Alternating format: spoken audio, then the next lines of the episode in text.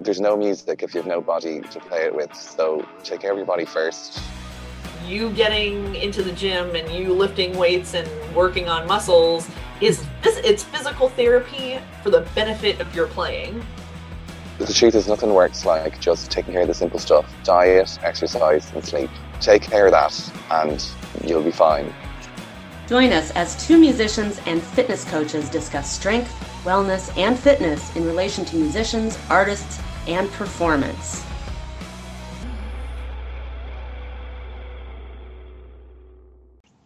Hi, everyone.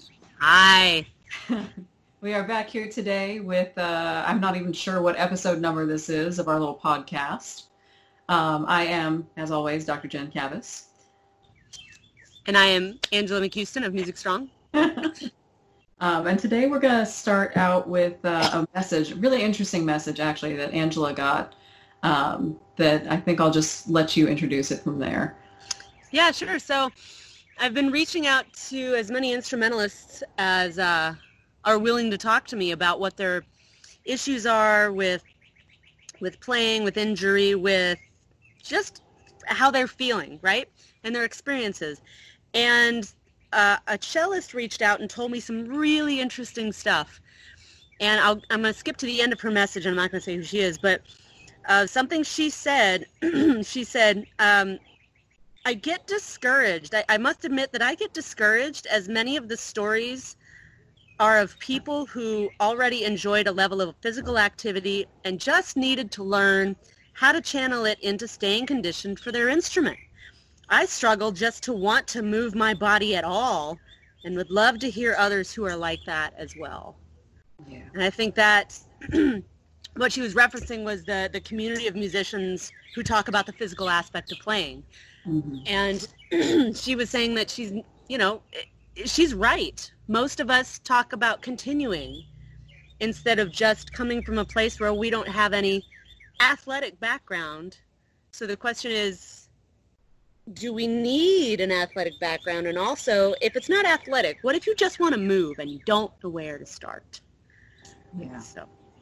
Yeah, there's there's a lot going on with that. Um, a lot more than it certainly seems like on the surface. Um, and and we could we decided not to unpack this, but when you when you say um, an athletic background, that can mean so many different things, right? Um, to so many different people, and a lot of it comes down to definitions and personal experiences and why why do you think as a person that you are not athletic? Because there's a lot of us like that um, who grew up thinking that we weren't, and then you know you start getting into moving more, and you go, oh no, I remember I did this as a kid. I was good at this as a kid. Why did I think I was terrible? Oh, because of XYZ experience that took that out of context.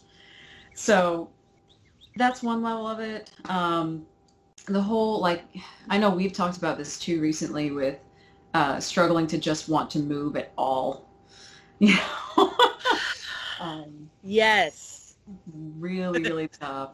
Really tough in general. Um, and part of that double-edged sword, I know for me too, and, and I'm sure you've had this experience, but correct me if I'm wrong, is um, you get tired at the end of the day, so you don't want to move. And you have two choices. Either you don't move and then you're still tired, or you move even though you're tired and all of a sudden you have energy.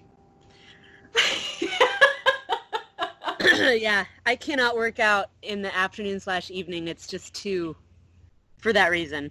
Mm-hmm, mm-hmm. That reason, I'm a morning person when it comes to that. I, I, I want to get my I want to get my workout in, whatever my movement is, first thing in the morning when I wake up. First thing, because I know if I immediately get on email and start doing those things, it won't happen. I'm like, well, it has to wait. It can wait another hour or two if it waited all night and yesterday and probably the day before that. It can wait another two hours. Right, right. And I'm actually in the opposite where it takes me so long to wake up physically every single day that it's like, okay, I can do the low key mental stuff first. And then by the time I'm done with my work day, I'm like, and, and don't get me wrong, by the end of the workday, I'm like, I'm tired, I'm done, I just want to go sit down, veg out. The rule is don't sit down. Yes, when you sit down, you're done. Don't sit down. Like, you know, come home yeah. from work, get changed, go back out, go for a walk. Just one one lap around the block because usually if you do a lap, you'll do two, and then you'll want to move more. yes. It just Um, starts with that little bit. Yeah, yeah, and that's it's just just don't sit down, just start moving. And the more you move, the more you'll want to move, the more you'll have the energy to do it. Um, so that's that's a starting point that I found to be pretty critical for especially afternoon people. I know morning people it's hard to want to put off the work. Um, but then you get your workout done and you're not as stressed about it the rest of the day.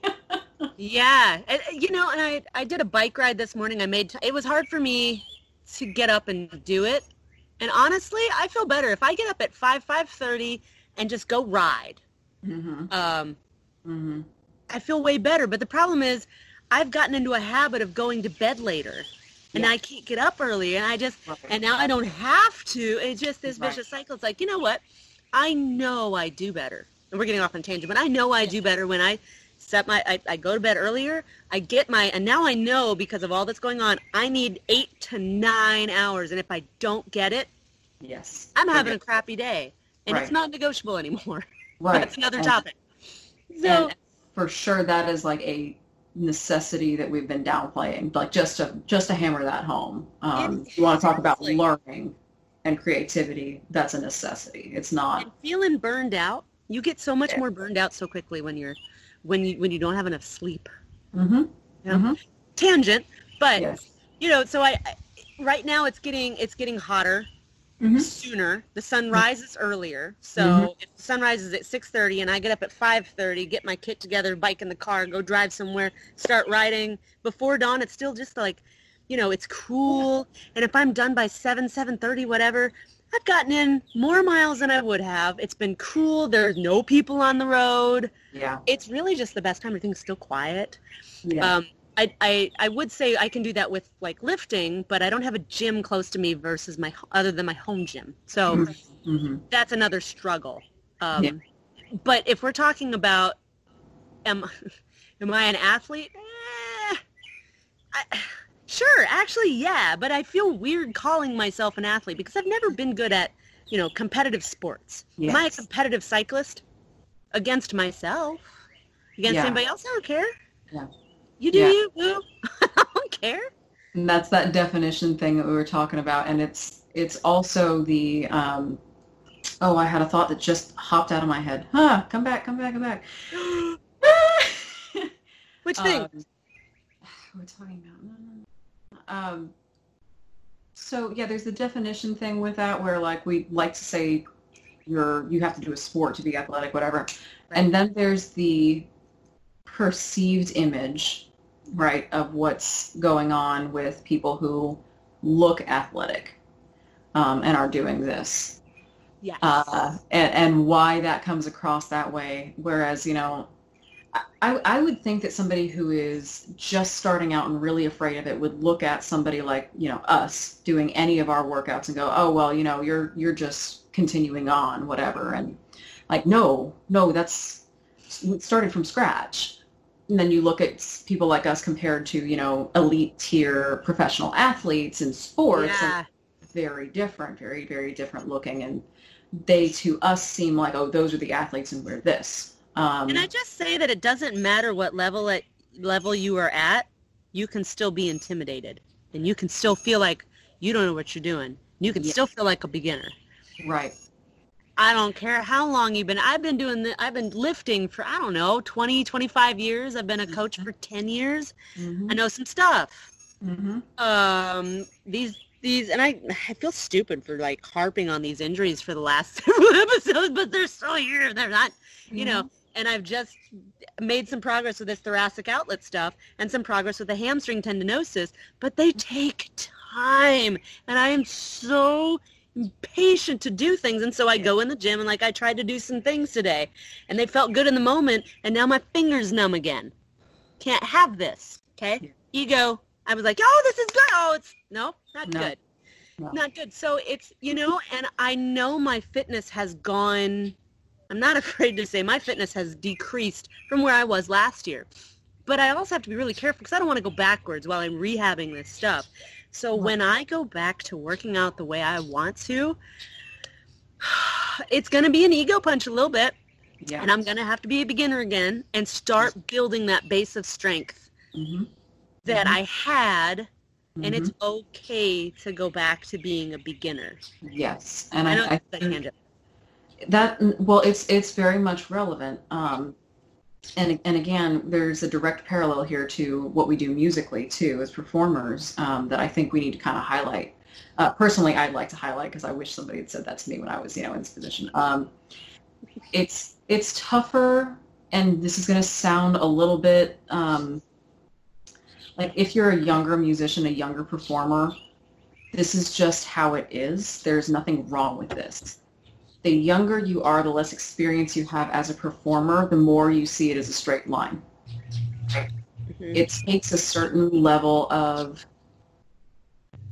um, there's that compensation versus capacity type thing, which I think we'll get into. That's a Louie Simmons quote. I've got an article on it. Um, you can get to a certain point doing things a certain way, but if there's something fundamentally inhibiting in how you're doing it, you can only go so far. There's a ceiling. Versus if you're willing to figure out what that problem is and move it over here, there's no ceiling anymore. Um, or there is a ceiling, but it's a much higher one. Well, you can't go from here's my ceiling on this to here's the next thing straight line. So like my first two years, my pre-doctorate year and my doctorate year for clarinet, I was revamping my embouchure from the ground up and my hair, which means that I was playing way worse than most of our master students as a doctoral student. Ego crushing. Yeah. Totally. And, you know, I picked up the clarinet in grade school, but when you compare it to something like there's something fundamentally wrong with how I'm walking that's causing an ankle injury, a chronic ankle injury. Okay, so Yeah. we're talking about going further back than that. If it took me two years to completely drop down my embouchure and revamp it just to get back to where I was, how long is it going to take to undo something that is such a fundamental part of daily life you know? Um, and not even undo but learn to do better at such a foundational level right?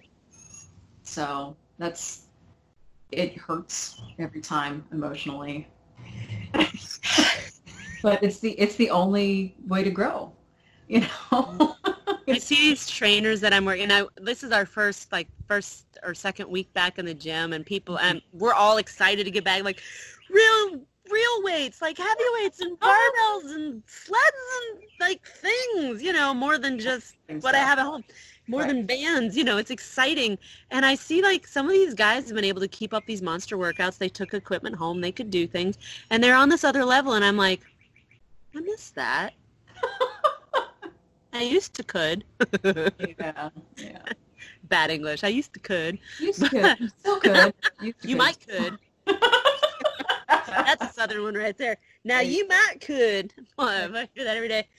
But you know, it's so it's.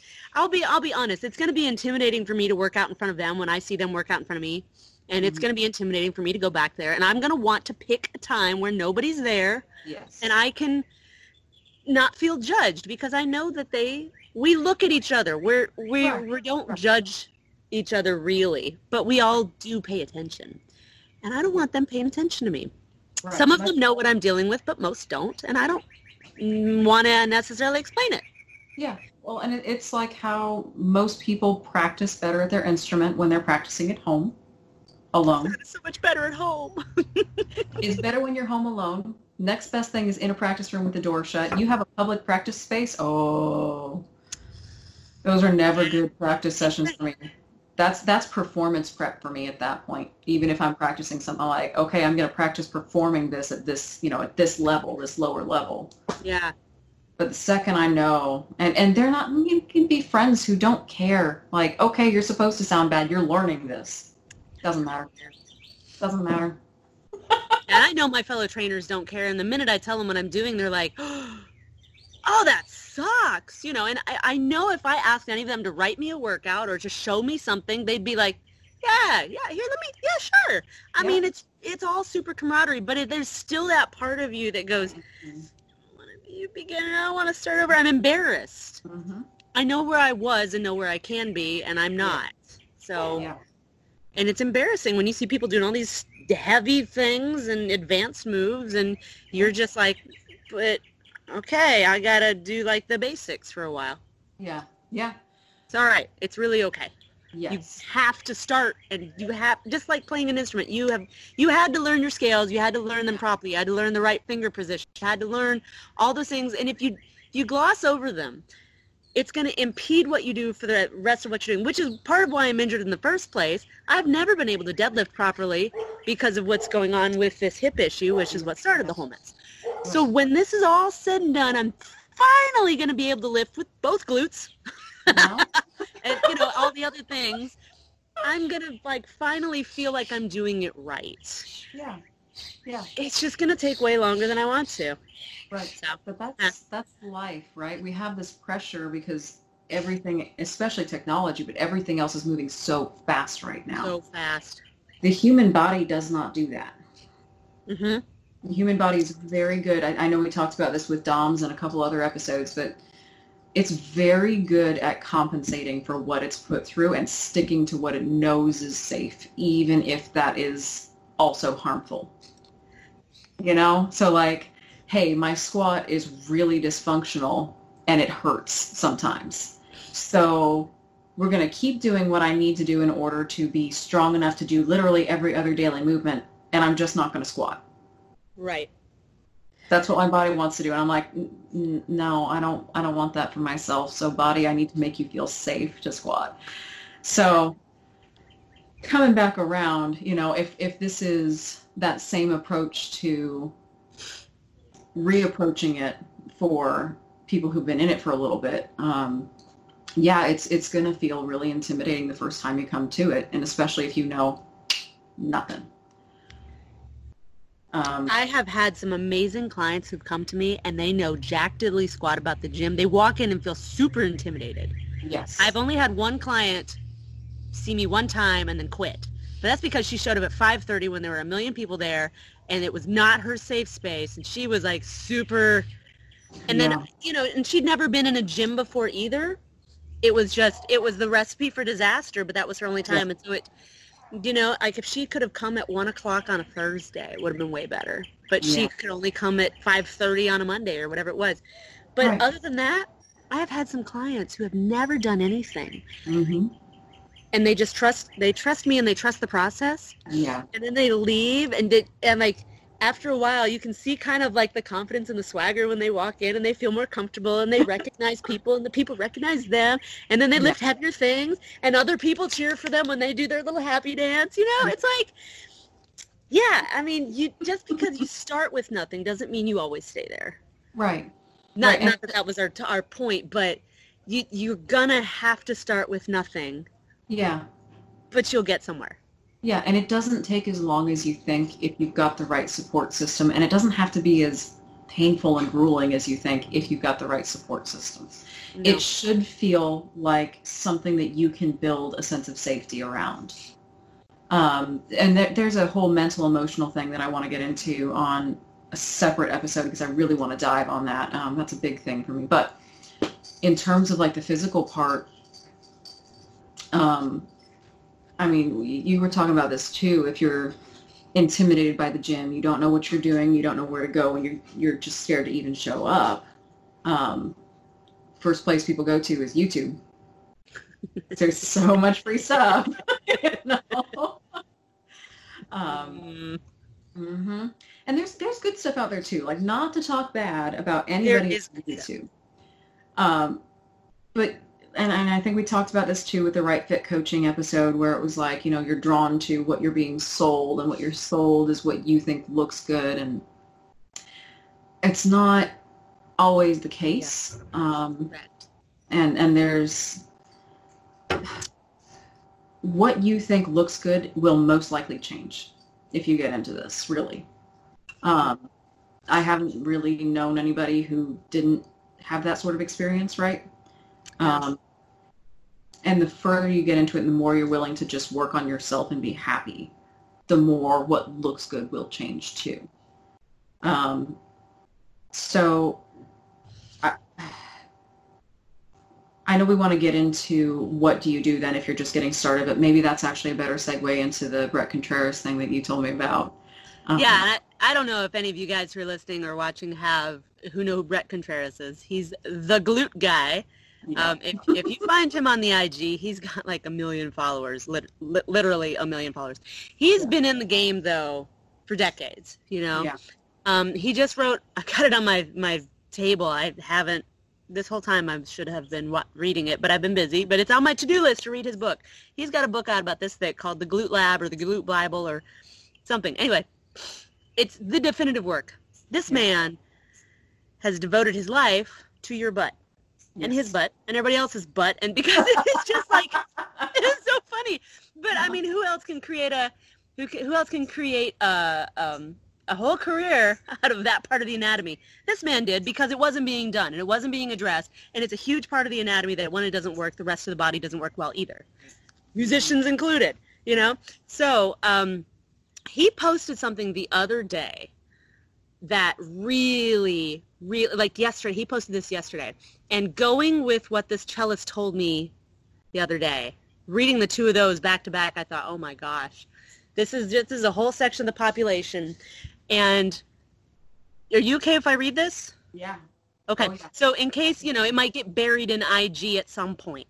So i'm going to show you this is this is his this is his post. This is mr contreras in, in his uh in his shorts you know, just, you know, he's just standing there. He's not, besides the flex, he's not really doing a whole lot. You saw him at the, mm-hmm. here's the end of his video actually. So he stands there, he looks around, he just, look at him from the side. He's not ripped. I, he's, a lot of people would say he's jacked, but he's also kind of normal, right? He's not like influencer looking.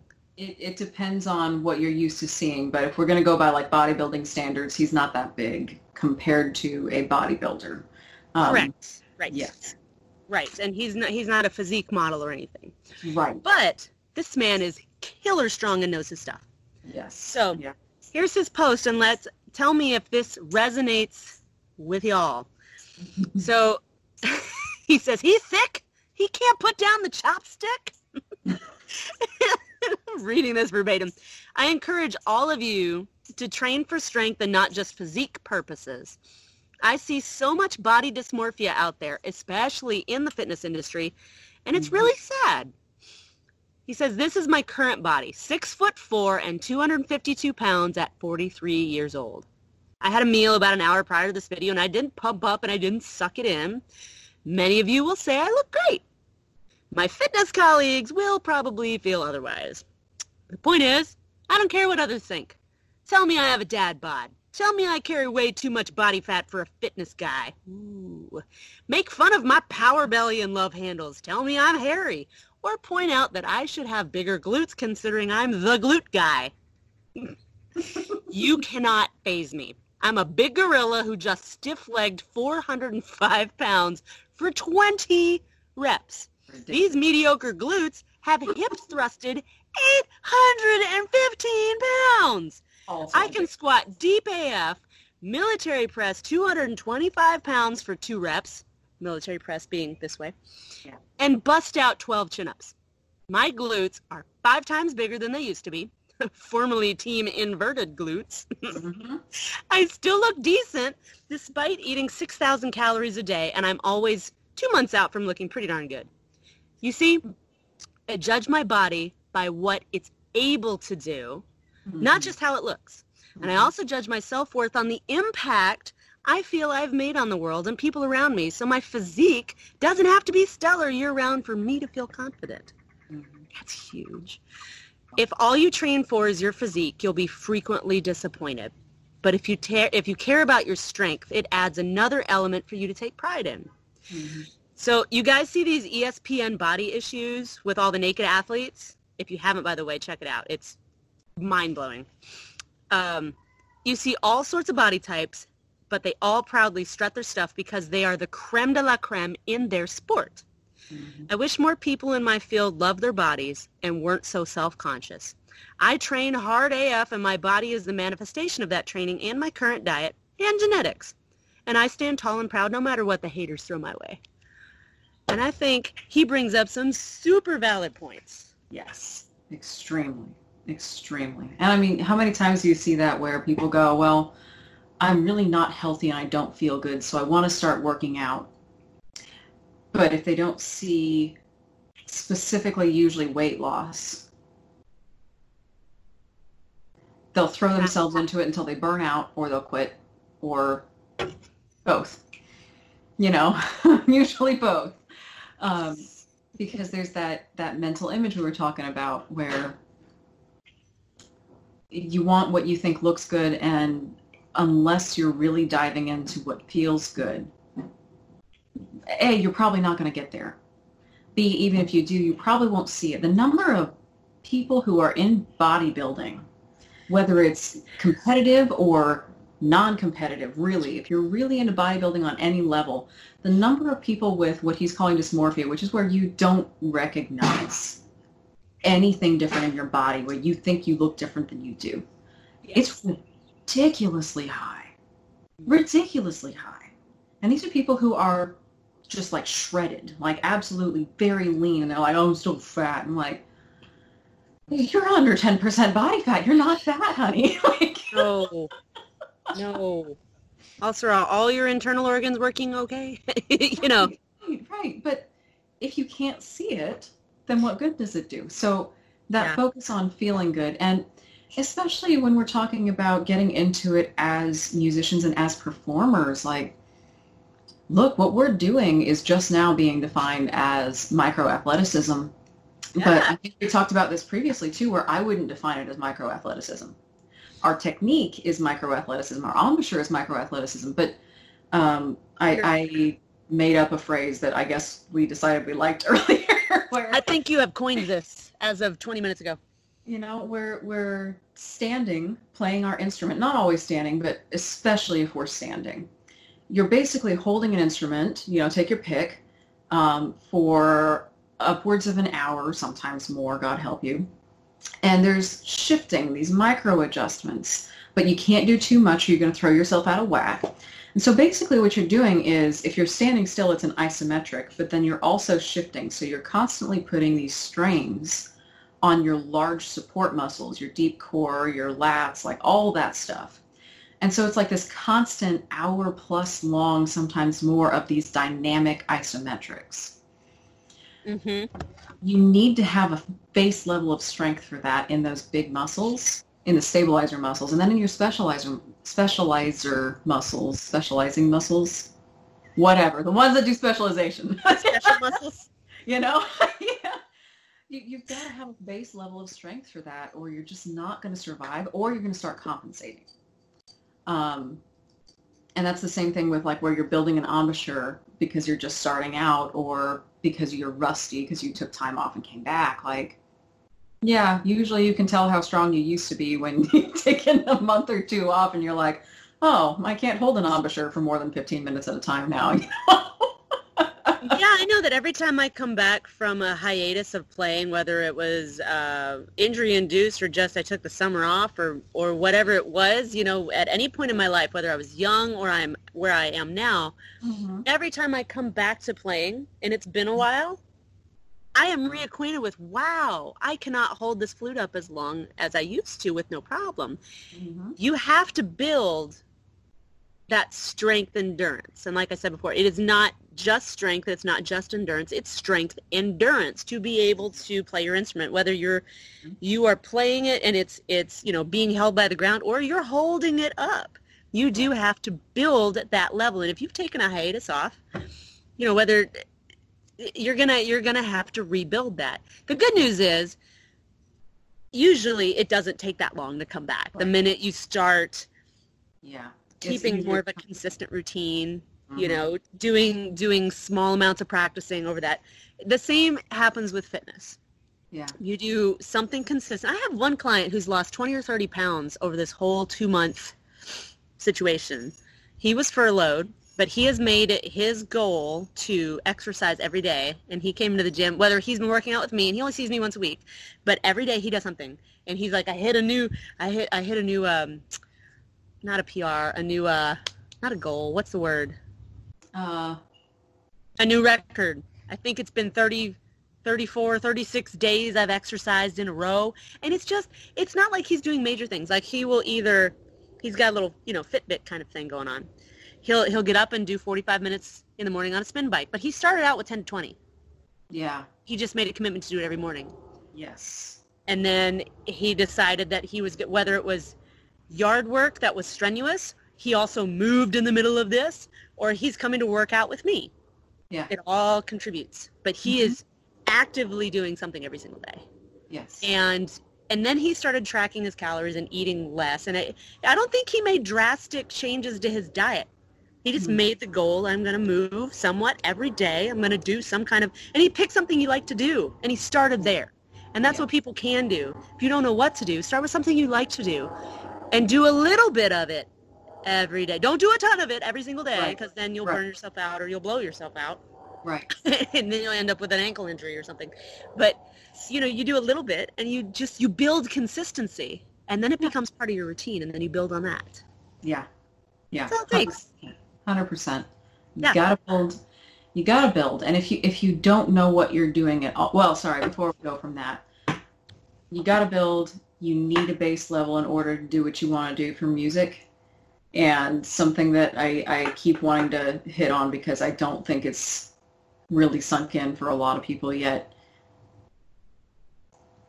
Fitness slash working out, whatever you want to call it, wellness, all of that, it's not about just recovery from something that is not going well, right? Right. It's about if you're coming to this going, I want to be a better musician because I hurt after I stand for so long, or because like, yeah, I just I don't feel good as a whole. Like I feel fine when I'm playing, but as a whole, I don't feel like I'm very healthy. Yeah, anything that's inhibiting you is even if it's not an injury you're not optimized as a performer. Like the same way that athletes you know you talk about um i don't know pick, pick an ath- pick, pick a sport you know? Like fencing. football basketball fencing they all have some sort of strength related training Yeah, they all do. to make their sport better All of them. All It's- of them, because you cannot just train in your sport. Right, right. And you know, I, I the further I get into working on this stuff for myself, the more I believe music's the same way. Like, if you want to be the best performer you can possibly be, you must move with ease, which is very Alexander technique and Feldenkrais and dynamic integration mentality. Yeah. And strength is a component of that. I know we talked about that before too. Phil- philosophically, that's where I land. Is that this is all one thing. yeah. So like, just had to It make that is. point because that's that's like my soul right now. but going back to what we were talking about, um, it's like okay, so say you're just starting out and you know now, okay, well, I want to do just a little bit of something that I enjoy doing, but I don't know what I'm doing, right? Um, it, it's it's one thing to say, okay, I'm going to get on a spin bike for 10, 20 minutes. That's at least pretty straightforward for the most part, you know. Um, just pedal. Chances are there's going to be something weird in your movements that we could talk about, but we'll leave that alone. But if you're like, okay, well, my upper body is really, really weak, but if I lift weights the way that YouTube is showing me, I don't feel good. Um, you know? um, so. Ah, So what do I do? Because I'm a beginner and I don't know anything about strength, and and the YouTubes are not helpful or they're hurtful. You know, um, even or if they're just not applicable to me right now. They're just not the right ones. I can't find the right ones. That's more the thing is that there's a lot of good out there. It's just whether or not you are ready to do what is being shown. Right. Yeah. Um, and so that's going to come back to the same way that we wouldn't want you to start picking up an instrument um, with a book or YouTube videos. Um, I, I can't stand and it's not that the information is bad it's that you have no direct feedback on you know like okay well you form your embouchure and this is how it's supposed to look but if you don't know what you're looking at and you don't know what you're feeling then you could be doing something that's very wrong and not even know it Right. No.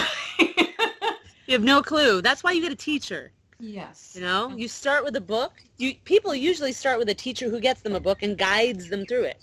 Yes. But sometimes people get a book and realize, uh, and then they start with YouTube and they do okay, but then they're like, I don't, am I doing this? I don't know. And then they reach out to somebody and then they get a teacher. It all comes back to that. Yes. Yeah. Nothing. So when in doubt, reach out. on one. Yes. And I know that a lot of times too, much in the same way, it's like, you know, music is an expensive career. It's an expensive hobby. It's expensive all around. Yeah. Um, like reed prices alone. How much is a box of reeds? Uh, depending on the brand, the average is about 30 bucks for 10. For a box? Yes. We're talking $3 a reed for your average um, co- large scale commercial brand professional reed. It's about $3 a reed, sometimes more. How expensive is a clarinet? Depends. Um, it it the clarinet prices vary widely. Um, Right. So for a professional model, if you're getting it used and it's a composite, can get around four grand, but they go way up. They go over like ten and twelve per. Or it's It like granadilla wood or whatever? Well, Certain types of wood, I'm guessing. various types of wood. There's various types of manufacturers. Are the keys nickel or silver or gold? Uh, what kind of mouthpiece do you have? And like the, the, the accessories are ridiculously expensive too. Um, I'm just wondering if the reeds cost so much, and I was thinking like flutes are so expensive, and it's nothing when someone says, "Oh, I spent 20 grand." The flute I want is like 20 grand. People are like, and then Flute World's like, yeah, all right. Like, why is that? What? You know, and then you're like 30 boxes, 30 dollars for a box of reeds. I was just wondering what like, the trade-off is. You know, maybe because Yeah. the flute is made of precious metal, the whole thing, basically. yeah, We have that one-time giant expense. right. Our cleaning materials cost nothing. Yeah. Swap it out, put it in the box, you're done. I mean, like, what do you need? Cigarette paper? I mean, really, we got nothing, but we pay for it all up front. right. and you guys have the continual. We have continual reed costs. Um, if you double reed players, you got the time and the equipment for that, uh, for making the reeds. If you're a string Yes. player, a good string instrument is insanely expensive. Oh, they're Uh, they're, ins- they're absolutely insane. Yeah. So mu- music is expensive in general. Lessons are expensive because we have to fund our ability to make, like, you know, you're going through a box of reeds a month minimum, you know, depending on Yeah. that's if you're a really really heavy performer um that's that's a it takes quite a lessons to afford groceries and reeds and utilities you know I know. I was talking to the lady who's gonna who's gonna um, do a COA on my piccolo, and I think um, I wanted to wait until after my annual training with the army because I know I'll get a giant check of money. Like then I'll know I'll have the money to pay for it. And I I should do it every year. I think I put it off for two years. It's gonna be at least four hundred dollars, just for this tiny little. yeah I mean, I couldn't do it. I would want to do it. I, but I mean, they've got to replace some pads and tweak some things and oil and blah blah blah. blah you know, mm-hmm. it's expensive. yeah This is not a career for the faint of heart or the poor. So the poor musician thing is like, bull. We spend a lot of money on a lot of things. yeah we just don't have a lot by the time we're done Like, you know, we don't make it a lot, a lot up front and most of what we do make goes right back into what we're doing so it's it's it, this ties in because it's hard enough to justify the expenses that we have to do for travel just to get a paycheck and then reeds for some of us and bass instrument costs waka waka waka. And then you want to talk to somebody who doesn't know what they're doing about well you need to get a one-on-one trainer or coach. Um, and that's a big stumbling block for a lot of people. But here's the thing and, and, some of this is going to tie into what I want to talk about in a later episode too with um, not justifications, but like there's there's things that we all spend money on that could easily be re- reallocated, and you can be happy about it. Not like I have to give this up so I can afford. There's things that you don't need as much when you feel good that help with that a lot. And the other thing is that most, so if you approach somebody who is literally just trying to sell you a product, they're trying to sell you their six pack abs and they're trying to tell you a workout will do it and not showing you what they're doing in the kitchen. Okay, they're selling you a product. Especially if they're like, by the way, buy this supplement, it'll get you ripped. Chances None of them work, by the way. None of them. No. All BS. Yes. Chances are though, No pill will get you ripped. Chances are they're not interested in working with you. So you're probably not going to get the kind of response you want. However, when you get people who are looking to actually help people, and that's why you're in it, and that's a lot of trainers, and it's going to be up to your judgment to kind of get a feel for this. It's not like you can't find somebody who won't work with you on some level. There's a lot of varying degrees. Like a single one-on-one session out of the blue with no intention to continue working with me is going to be more expensive than I need some help. I'm in another state. Can you review this video? Can we talk a little bit? Can we set up online programming? Less expensive. Can we set up a once a week um, or not even twice a month, once a week, twice a month, every other week for, you know, I'll agree to go for this many dates, but can we discount the price? The worst thing somebody can tell you if you're asking about that, because finances are really that much of a problem, worst thing they can tell you is no. So chances are you can probably find somebody who's like, okay, we'll work on this through that, whatever, and you can get started. However, be caveat. Be Yeah. wary of people whose prices seem really low to you. If your gut says, Yes. "Oh, that's cheap," Right. yes, it is. Yeah. and if you keep thinking that, there's a reason. Yes. And in the fitness realm, you get usually get what you pay for. So yes. that just throw that little caveat in there because No, I agree. I would much rather have a couple sessions with somebody who's really expensive. It gives Mhm. me, great- I mean, I, I can think of uh, the handful of times, like we've had a, when I was in school, we would have like a visiting professor. I'd go to a flute day and you could have one lesson with that guest artist. And how much did they charge you? And you're like, Yeah. yeah, I'll find it. I really want that lesson. And how much? I mean, I remember driving four hours to Atlanta to have a lesson with Paul Edmund Davies of the London Symphony Orchestra, who's like amazing. Sir Paul is incredible. And I thought, I will do, that's eight hours in the car in one day. I learned stuff from him. Dogs next door. I learned stuff from him that I use to this day. Totally worth it. Totally Yeah. worth it. Hundred percent. And and Think about that when you come when you're looking for trainers. yes, and I, I do apologize if that was not clear in what I was Oh, not at all. like. um, I hundred percent agree. You know, you you are getting what you pay for, for sure. Um, Because you don't want to you don't want a trainer who's not confident in their abilities, and if they're Right. not confident enough to set their prices at a certain level, yes. that shows that. Yeah. Because you you charge what you're worth, and if you don't Mm-hmm. think you're worth much, you don't charge much. Right. And you usually, if you don't think you're worth much, and you're not charging as much, you're not confident enough to give people what they actually need, or you don't know enough. One or the other. Um, Right now, that's that's within a realm. I mean, like obviously we know that L.A. is more expensive than Nashville is more in- expensive than Boise, Idaho. I mean, Yeah. okay. Yeah. Well, and I, I'm not talking about the difference between like, oh, a one-off session is seventy dollars, but if you come in for you know seven sessions, I'm going to charge you ten each. Like, no. If somebody says they're going to charge you twenty dollars an hour, run away. Twenty-five hours, run away. It, Mhm. Yeah. maybe not run away, but but Question it. Big grain of salt. They might be they might know a lot, but they might just be new. Yeah. That's okay. Maybe. Yep. Just think about it. So so the reason you're hearing barking is my my kitten is here staring the dog next door. That's why I'm uh-huh. outside, is to keep an eye on the fluff ball. yeah. His name is Sir Winston.